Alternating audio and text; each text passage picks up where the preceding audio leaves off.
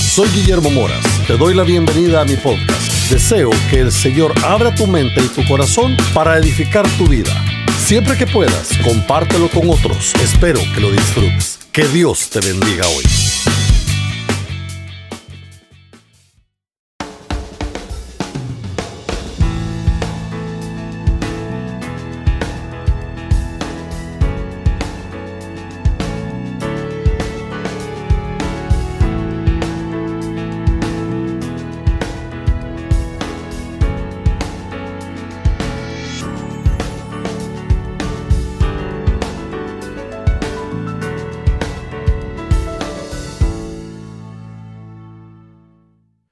Qué bueno que nos estás sintonizando hoy para ti que acabas de entrar a esta edición de nuestro sermón del día de hoy. Qué bueno que nos estás visitando, que nos sintonizas. Bendecimos tu vida, la vida de tu familia. Nos encanta que nos acompañes. Vamos ahora a ir a nuestra oración acostumbrada. Vamos a ponernos de pie por un momento más, familia hay que hacer un poco de ejercicio, estamos guardados, estamos en cuarentena, aunque sea tenemos que pararnos y sentarnos de vez en cuando. Así es que ponte de pie de un salto donde estés y vamos a decirle a nuestro Dios, Padre Dios, abre mi corazón para recibir tu palabra hoy. Espíritu Santo, abre mi mente para recibir tu verdad hoy. Extiende tus manos, si puedes, toca a la persona que está a tu lado y dile a Jesús, bendice a mi prójimo para que cumpla tus mandamientos hoy. Gracias Señor por la oportunidad de estar hoy aquí. Gracias porque vamos a escuchar de tu palabra, mi Rey. Bendícenos, úsanos. En Cristo Jesús. Amén y amén. Quisiera pedirte que nos acompañes hoy. Enciende tu Biblia o abre tu Biblia. Vamos a ir a la escritura, al libro de Juan 13, 7. Quiero contarte que hoy vamos a comenzar una nueva serie eh, que va a estar basándose un poco en la historia de David, pero me gustaría antes que vayamos a este versículo introductorio, porque debemos entender muchas cosas y hoy vamos a, con esta prédica vamos a abrir esta serie eh, que se llama Transiciones. Así que vamos directamente a la escritura, Juan 13, 7, si ya estás listo, si no, está en tu pantalla. Y dice, ahora no entiendes lo que estoy haciendo, le respondió Jesús, pero lo entenderás más tarde. Hay un libro cristiano precioso que se titula Cuando lo que Dios hace no tiene sentido. Ese es un libro que trata sobre las circunstancias que muchas veces nosotros estamos pasando, pero no entendemos cuáles son las razones por las que estamos viviendo todas estas, circunstancias. Para nosotros no tiene sentido, para nosotros no deberían estar sucediendo. ¿Por qué yo, Señor? ¿Por qué me pasan esas cosas a mí? Tenemos que saber, entender que para nosotros esas cosas no tienen sentido, pero para Dios sí. Y Dios lo está haciendo o lo está permitiendo siempre con un propósito. Este libro nos muestra y nos habla sobre la soberanía de Dios al hacer las cosas y al permitir estas cosas. Tú sabes que Dios no tiene por qué pedirle permiso a nadie para hacer lo que Él hace. Él es Dios. Nadie lo aconseja, nadie le dice qué va a hacer, qué tiene, cuándo hacerlo o con quién hacerlo. Él es Dios y Él hace lo que quiere, cuando quiere, como quiere y con quien quiere. Y espero que con quien quiere pueda ser yo, pueda ser tú. Bueno, primero tú y después yo. Pero debemos eh, de sentirnos felices y orgullosos porque somos parte de lo que Dios está haciendo, porque Él está fijándose en nosotros y en nuestras vidas. El libro este libro del cual te estoy hablando ahora comienza narrando la historia de un joven que es brillante, es inteligente y decide estudiar medicina. Mientras está estudiando, él entiende que Dios lo está llamando para ejercer su profesión, pero hacerlo sin fines de lucro, para poder ayudar a otras personas. Y Dios lo está respaldando, Dios le está haciendo salir adelante con lo que está estudiando. Y él se mentaliza sobre eso. para ayudar a otros. Cuando ya él tenía un año de estar eh, estudiando, comienza a sentirse no muy bien, le diagnostican una leucemia y al poco tiempo muere. Todos nos estaremos llevando las manos a la cabeza y decimos, ¿por qué? ¿Cómo puede pasar esto? ¿Cómo si Dios le había hablado a este joven que él debía ponerse a estudiar para servir a otros sin fines de lucro, para poder ser un instrumento de Él. ¿Cómo Dios permite que estas cosas pasen? ¿Cómo Dios permite que Él muera? ¿Cómo es posible que hay tantos médicos que se pusieron a estudiar para poder hacer mucho dinero solo por el hecho y lo que los motiva es el dinero más que el llamado, porque de todo hay en la viña del Señor? ¿Cómo es posible que estas cosas pasen? No, no, no podemos entenderlo en nuestra mente. Para nosotros, pero ¿cómo es posible? Dios ya le había hablado. Si, ¿Cómo pasan estas cosas? Al final del libro tenemos una conclusión y es la siguiente. Las cosas que Dios hace sí tienen sentido, aunque para nosotros no lo tenga. Si recuerdas, al principio del pasaje que leímos hoy, Jesús estaba sentado con sus discípulos. Eso es un poquito antes, te lo dejo de deber para que comiences y, empieces a leer un poco sobre la palabra. Pero Jesús estaba cenando con sus discípulos y la Biblia dice que Satanás ya había puesto en el corazón de Judas entregar a Jesús. Judas sabía lo que iba a suceder, Jesús sabía lo que iba a suceder y de repente Jesús se pone de pie, toma una toalla, toma eh, una vasija con agua y comienza a lavar los pies de sus discípulos. Cuando llega donde estaba Pedro, Pedro le dice, Señor, ¿tú me vas a lavar los pies a mí?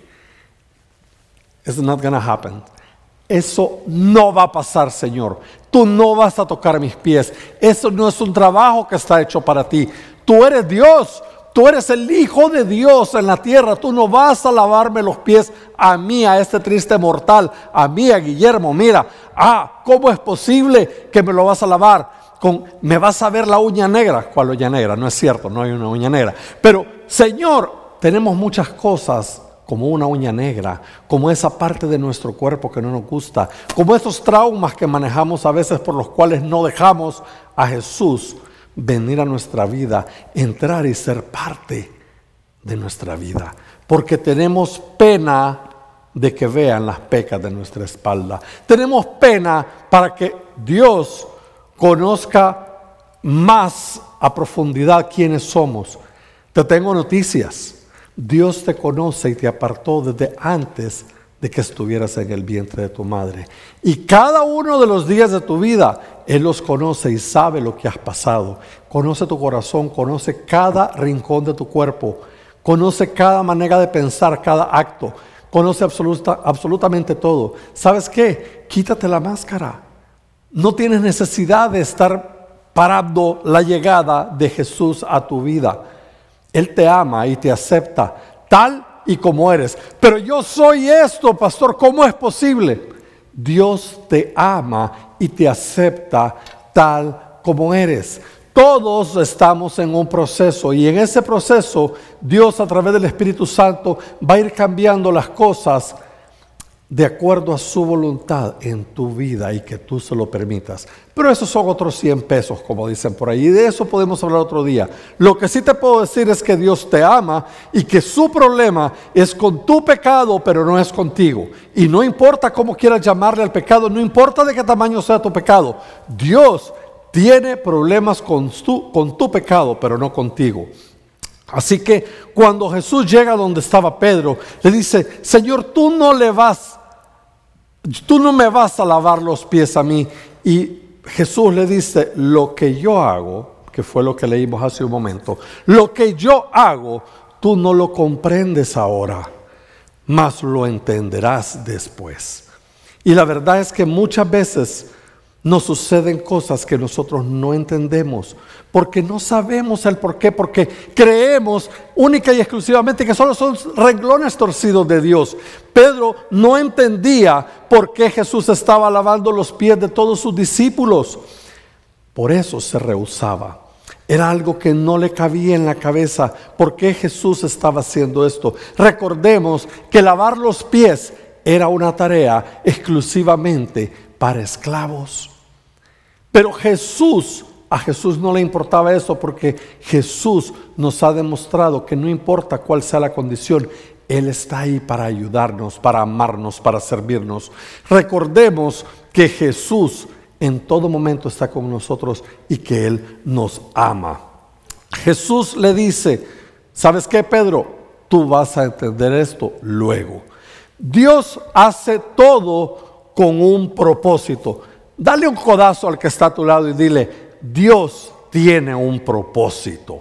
Pero díselo que se oiga, Dios tiene un propósito.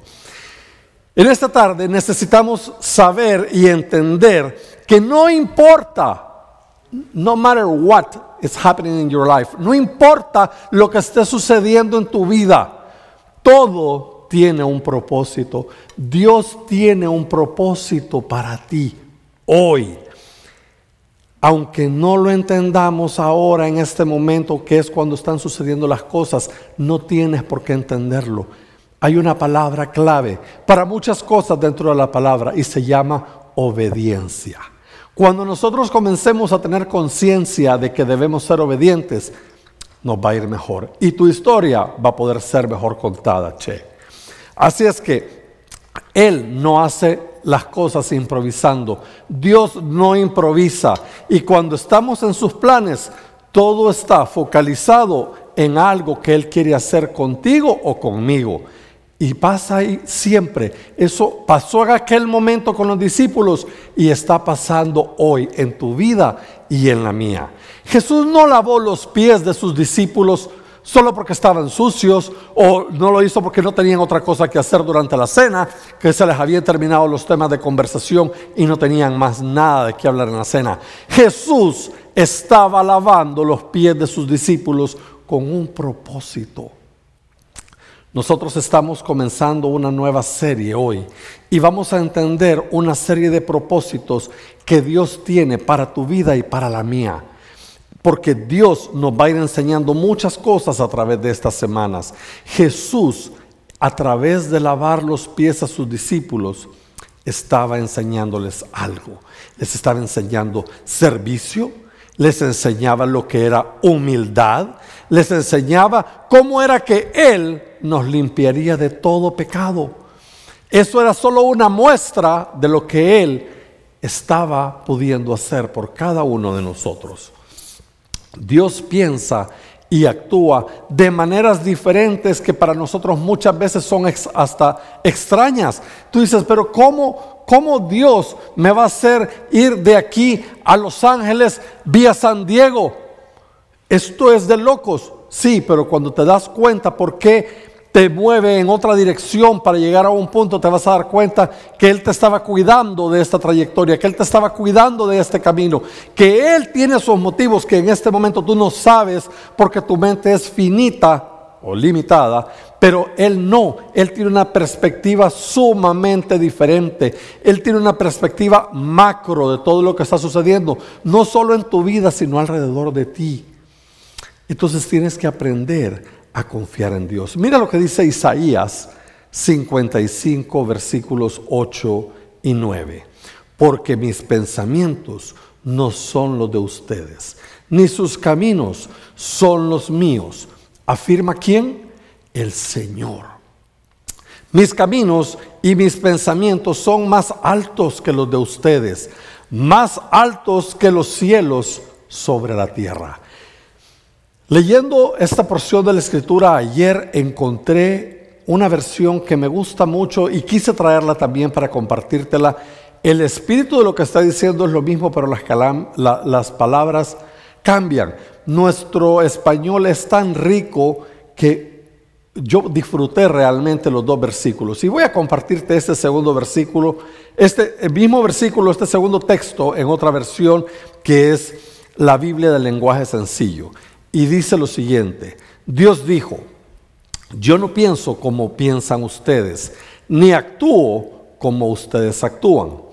Mis pensamientos y mis acciones están muy por encima de lo que ustedes piensan y hacen. Están más altos que los cielos. Les juro que así es, dice el Señor. ¡Wow! Yo no pienso como piensan ustedes, pero mira lo importante que viene, ni actúo como ustedes actúan. Me voló la tapa de los sesos. Él es Dios. Él es Dios. Para empezar, Él, lo que yo te decía, no nos podemos ni comparar, no llegamos a la suela de sus sandalias. Él tiene una perspectiva diferente, Él piensa de manera diferente, Él nos creó, él tiene el manual, nosotros somos su creación. Imagínate el nivel de inteligencia superior que Él tiene. Es Dios, simple y sencillamente.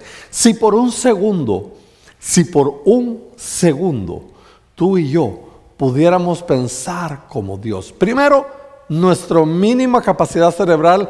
Y ayer cuando estaba trabajando en el sermón, pensaba, bueno, hace muchos años pensar que teníamos una máquina con 500 eh, gigas era un montón de memoria. Nuestros celulares a veces tienen 64, 128, 256, dependiendo. Imagínate, Dios tiene su capacidad ilimitada. Es como que si por un segundo pusieran todo lo que Dios puede pensar en nosotros, primero yo creo que se funde nuestro pequeño disco duro, nuestro cerebro. No podemos. Sin embargo, yo creo que habrían muchas o todas nuestras preguntas se aclararían inmediatamente, en un segundo. Es un completo error para nosotros tratar de asimilar con nuestro corto razonamiento lo que Dios hace. Y es más triste todavía cuando tú y yo a veces llamamos malo a lo que Dios hace o permite solo porque a nosotros no nos parece. Es que a mí no me parece que Dios permita estas cosas. Es que yo no creo que Dios haga tal cosa o que permita tal cosa, porque ese no es mi concepto de Dios. ¿Sabes qué? No importa cuál es el concepto que tú tengas de Dios, Él sigue siendo Dios. Y Él va a hacer las cosas cuando quiera, donde quiera, como quiera y con quien quiera te guste o no. Y va a seguir sentado en su trono, te guste o no. Así es que como dicen en mi pueblo, flojito y cooperando. Escucha bien esto, pero escúchalo bien y grábatelo. Jamás, jamás llegaremos a pensar como Él piensa. Jamás, no hay manera, llegaremos a actuar como Él actúa. La forma en la que Él actúa, no se te olvide, Él es Dios.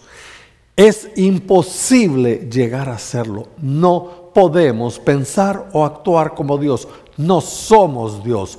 Tenemos que aprender a aceptar su voluntad en nuestras vidas y a darle gracias por todo lo que Él hace por nosotros. La próxima vez que cuestionemos algo que Dios hace solo porque no nos parece, pensemos en lo siguiente. Primero, Él no actúa como yo. Segundo, Él no piensa como yo. Tercero, Él no ve la vida como yo. Y cuarto, Él no se limita como yo. Qué importante. Él tiene completa... Tú tienes una percepción de la vida y yo hablaba con mi esposa ayer, íbamos en el carro yo medio romántico le pongo la mano así para que me la agarrara, ella me la tiró a un lado, porque así son ellas. Con ellas no hay que pelear, ellas, nosotros peleamos, los varones peleamos para defendernos, eh, ellas pelean por deporte. No, son bromas. Eh, le pongo la mano y digo, ojalá que el Señor, espero que el Señor, porque ojalá no es una palabra que debe estar en nuestro léxico, eh, pero le decía yo, espero que el Señor nos dé por lo menos unos 20 o 25 años de vida para poder servirle, para poder cumplir los planes que Él tiene en nosotros. Es, es tan bonito porque sabemos que Él está actuando en nuestras vidas y Él está siempre haciendo algo, aunque no lo entendamos, aunque no entendamos para dónde va la cosa, para dónde va la historia, sabemos que vamos con algo bueno porque estamos agarrados de su mano. Aunque no entendamos, debemos confiar familia. Aunque la realidad de lo que está pasando no la entendemos en este momento, pero oye, pastor, ¿cómo es posible que esto le esté pasando a una familia cristiana? Oye, el Señor nunca dijo que no íbamos a pasar por apretazones. El Señor nunca dijo que no iba a haber sufrimiento. El Señor nos dijo que la batalla la teníamos ganada con Él. Pero el Señor nunca dijo que no íbamos a sufrir. El Señor nunca dijo que no íbamos a derramar lágrimas. Esto no es un camino de rosas. Las cosas cuestan. Y esas cosas que cuestan son las que después apreciamos más. Y si estamos de la mano del Señor, lo que tenemos es la garantía de que todo va a terminar bien. Esa es la diferencia. Lo que Él está haciendo es por algo. Él tiene algo ya en mente. Él tiene algo planeado. Y eso es importante. Y no te interesa saber. Claro, somos curiosos. La curiosidad mató al gato. A veces queremos saber que tiene planeado. Pero oye, Qué bonito disfrutar del factor sorpresa y a Él le encanta sorprendernos. A Él le encanta jugar con nosotros. Le digo, Señor, a estas alturas de mi vida yo tengo casi todo visto. Ya pocas cosas me impresionan. Y Él cada día hace cosas para impresionarme. Y a veces yo creo que casi puedo escuchar sus carcajadas riéndose de mí, de cómo me sorprende de las caras que puedo lograr hacer y de cómo me deja con la boca abierta de ver sus maravillas es Dios. Él es superior a ti, a mí y a todo lo que existe sobre la faz de la tierra. Por eso no necesitamos entenderlo todo, no necesitamos saber el porqué de las cosas, pero sí necesitamos depositar nuestra confianza al 300% en Él. Él no te va a fallar nunca. Mira, yo quisiera traer, solamente para acordarnos, no tiene nada que ver con la serie, pero me encanta el personaje y algunos van a decir, pastor, vas a volver a predicar sobre la vida de él. Y es José. Me van a decir, ya vas a volver a hablar sobre la cisterna y que lo metieron al pozo y no sé qué. Ya todos se conocen la historia, no le voy a predicar de eso. El Señor le dio a José la oportunidad, él tuvo un sueño. Y ustedes se acordarán cuál fue el sueño que veía su familia de una manera u otra. Dios ¿Ya habló a tu vida? ¿Ya te dio un sueño? Porque estoy seguro que Dios te ha dado sueños, te ha dado ilusiones, ha hablado a tu vida de alguna manera, como lo hizo a la vida de José. Dios ya habló a tu vida y si ya habló a tu vida, el Señor lo va a hacer. En paralelo, José empezó a vivir cosas diferentes a lo que Dios le había mostrado.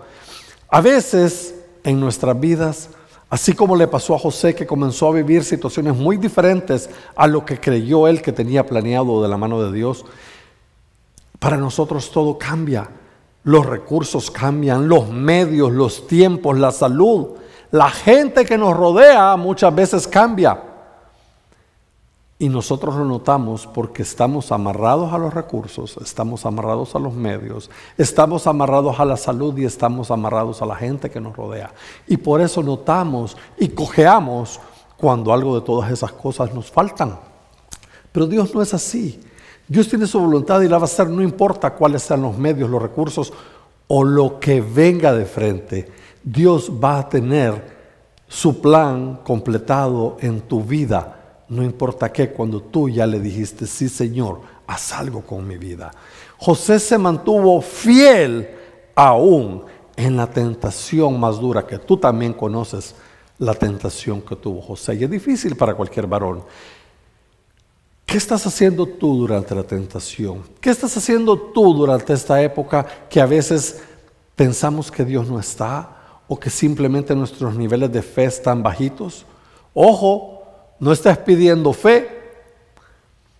No estés pidiendo que el Señor te aumente la fe, porque muchas veces para aumentar nuestra fe, lo que vienen a nuestra vida son problemas para que aprendamos a confiar en el Señor. Así es que pidámosle al Señor que simple y sencillamente tome el control de nuestra vida y que sea Él quien nos ayude, que sea Él quien nos dé la sabiduría para resolver los problemas. Fe tú y yo tenemos, por eso estamos sentados aquí hoy frente a esta pantalla. Fe no nos falta. Podemos mover una montaña de un lado al otro con nuestra fe, porque no la vamos a mover nosotros, va a ser nuestro Dios. Pero al final de todo, José entendió por qué y para qué vivió todo lo que tuvo que vivir. Si en este momento tú no tienes claro por qué tú has tenido que vivir las experiencias que has vivido, confía en Dios. Dios va a saber recompensarte. Dios va a saber mostrarte por qué tú has vivido lo que has vivido hasta hoy. Por qué tú has sido instrumento de Él de una o de otra manera. Algunos dicen, oye, y no me quiero meter aquí en temas profundos o a discusiones profundas. Oye, ¿y Judas? ¿Por qué le entregó? Judas era un malo. Depende de qué perspectiva tengas. Judas podría haber sido un instrumento, una pieza del ajedrez que había que hacer. Alguien tenía que tomar ese rol. Se pudo haber llamado Guillermo, se pudo haber llamado José, María, Magdalena, el nombre que le quieras poner. Alguien tenía que tomar ese rol. ¿Cuál es el rol que tú estás teniendo ahora que parece que no es tan bueno? Que parece que lo que estás viviendo no es bueno. Piensa, tú puedes y debes ser un instrumento de Dios. Por lo mismo te digo una vez más, para ir terminando, no es necesario que entendamos todo, solamente tenemos que confiar en todo tiempo en Él. El que tenga oídos para oír, que oiga. Vamos a ponernos de pie una vez más, vamos a seguir ejercitándonos y vamos a decirle al Señor, para ti que no has hecho esta oración y que va a ser tu primera vez, yo quisiera invitarles a todos los que estamos juntos y si estamos en, la familia, que cerremos nuestros ojos para darles a aquellas personas que no han recibido a Cristo en su corazón todavía, que les demos la oportunidad de poder concentrarse, de poder seguirnos, de que se sientan cómodos haciendo esta oración conmigo. Repite después de mí, todos con los ojos cerrados y en actitud de oración. Señor Jesús, yo te recibo hoy como mi único y suficiente Salvador personal. Creo que eres Dios, que viniste al mundo a morir por mis pecados, que fuiste crucificado, que resucitó y que está sentado a la diestra de Dios Padre. Gracias Señor por salvar mi alma hoy. Señor, gracias porque tú vas a tomar el control de mi vida. Gracias porque a partir de hoy mi vida nunca más va a ser igual. En Cristo Jesús. Amén y amén. Quiero felicitarte si has hecho esta oración si no tienes idea de lo que va a pasar, si no tienes idea de qué paso seguir, ponte en contacto con nosotros a través de nuestra página web, a través de la aplicación de la iglesia. Me tienes a tus órdenes para hacer un tiempo, conversar contigo, hablar de lo que necesites. Tenemos personas que van a estar muy contentas de poder orar contigo también. Hoy hay fiesta en los cielos porque tú recibiste al Señor. Es la decisión más importante que has hecho en tu vida Nunca más vas a tomar una decisión tan buena como esta. Ahora comienza una época diferente en tu vida. Qué bueno que lo hiciste. CCF, vamos a despedirnos hoy unos de los otros, pero no vamos a despedirnos de la presencia del Señor en nuestras vidas. Quisiera invitarte a que nuevamente oremos juntos y le digamos gracias Señor por la oportunidad de estar hoy aquí. Gracias Señor por tu palabra. Gracias Señor por aquellas personas que pudieron recibir a Cristo hoy en su corazón. Señor, te pedimos que nos acompañes durante esta semana, te pedimos que te quedes con nosotros, que nos bendigas, que nos protejas, que nos des salud durante esta pandemia, mi Rey, que tu presencia no se aparte en ningún momento de nosotros, que seas tú envolviéndonos en cada momento, en cada paso, en cada segundo. Señor, todo eso te lo pedimos en Cristo Jesús. Amén. CCF, quedamos despedidos que Dios te bendiga, te amamos, te extrañamos y espero que pronto podamos estar juntos adorando al Señor. Que Dios te bendiga. Gracias por escuchar la palabra de hoy. Te recuerdo que tenemos más material listo para ti. Invita a Jesús a tu corazón. Pruébalo. Si no te funciona, te regresamos a donde estabas antes de escuchar su nombre.